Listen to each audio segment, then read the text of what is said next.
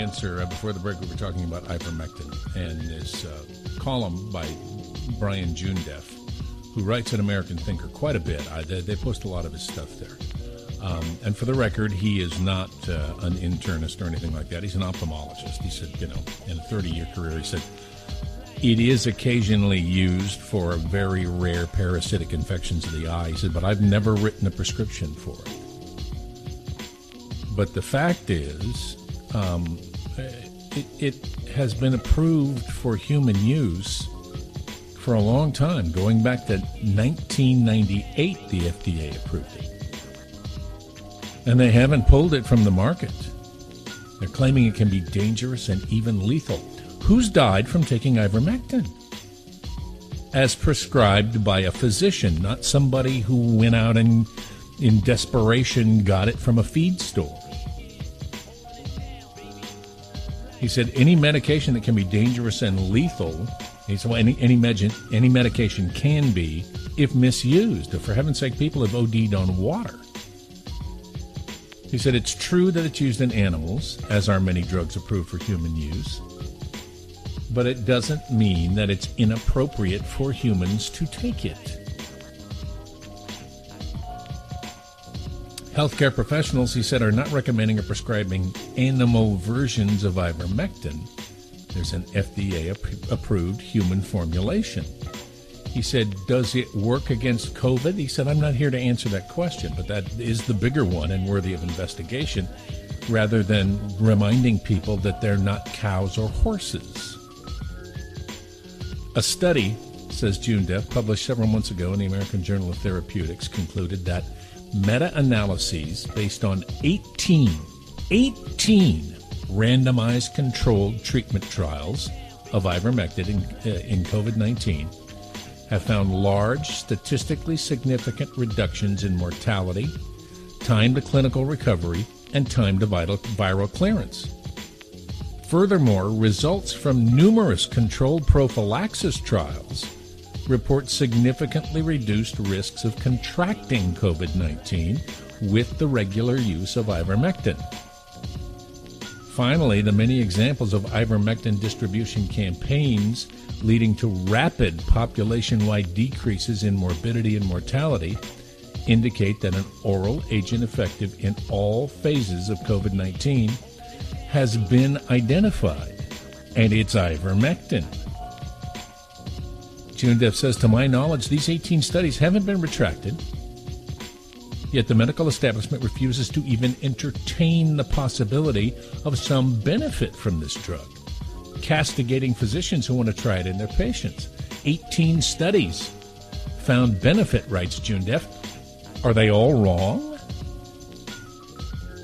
And he goes on to recount, we talked about this at the time.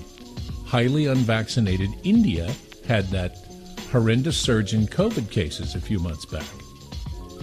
It ended following the widespread use of ivermectin as a prophylaxis, and that was over the objections and criticism of the World Health Organization.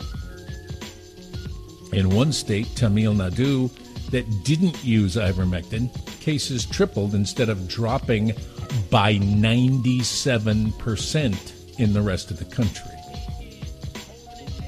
They halted that outbreak in its tracks with the use of ivermectin. He points out this is anecdotal, could have other explanations, but the discovery of penicillin was also anecdotal and observational. Good science should investigate rather than ignore those observations.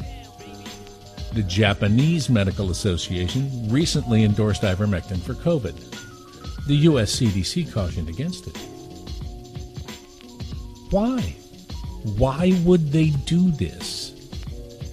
By this point, writes Brian Joondeph, active COVID infection is not the issue. Instead, it is weaning off and recovery from long term life support. The early HCQ studies had the same flaw as the ivermectin studies they don't give it to anybody until they're already deathly ill, and then they say, "See, we told you it didn't work."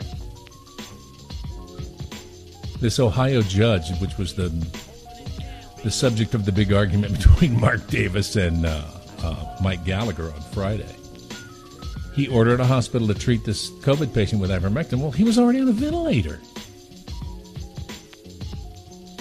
And as Joondeph points out, after a month on a ventilator, this guy's likely COVID free, and the ivermectin is not going to have any benefit now. And they'll say, see, we told you so. These drugs have been proposed for early outpatient treatment, not when patients are seriously ill and near death. Looking for treatment benefit in the wrong patient population will yield expected negative results, and that's their point. Given how devastating COVID can be, he says, and how, despite high levels of vaccination in countries like the US, UK, and Israel, we're seeing surging cases and hospitalizations among the vaccinated, we should be pulling out all the stops in treating this virus. A huge surge going on right now in Israel, and Israel is very highly vaccinated. Medical treatment, says Joondeph, involves balancing risks and benefits.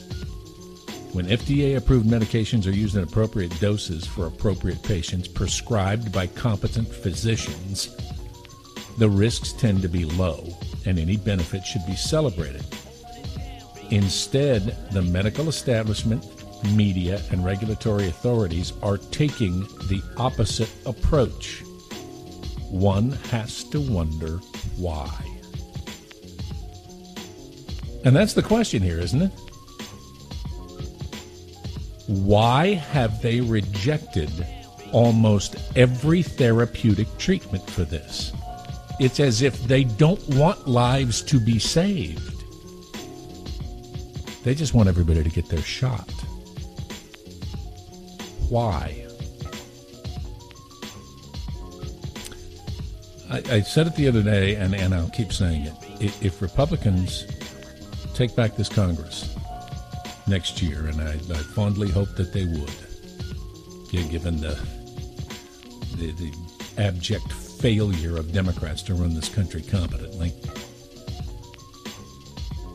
They better find some answers here.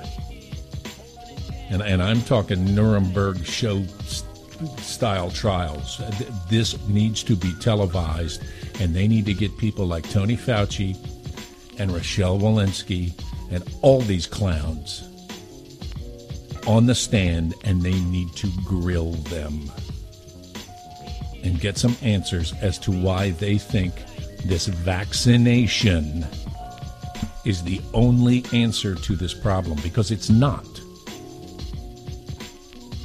Peter McCullough said it weeks and weeks ago. There are therapies that work. We've found them. we have had tremendous success. He said, and still, not one major medical organization has any published treatment protocol for this disease. He said, and just as Brian Joondeph asked, you have to wonder why. He said, something is going on here. Now, the, you know, immediate reaction is to say, follow the money.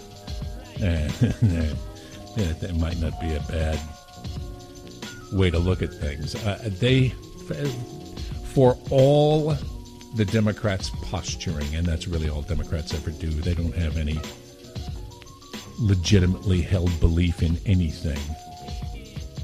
They just posture. For all their posturing about how they're going to hold Big Pharma accountable, the way they gouge people and how much they charge for these meds, it's just unthinkable. They're awful, they're evil, and we're going to get them. Look at what they're doing. They are shoveling billions of dollars at Big Pharma right now. And those are some other people who ought to be put on the stand and grilled. Every one of these bureaucratic clowns that calls themselves doctors needs to be held to account.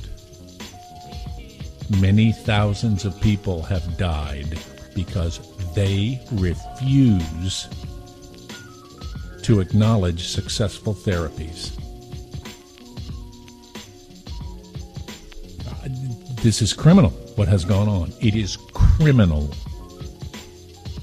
And we've got to put a stop to it. If we hand Congress back to the Republicans, the Republicans have an obligation to make something happen. And if they don't, they can all go.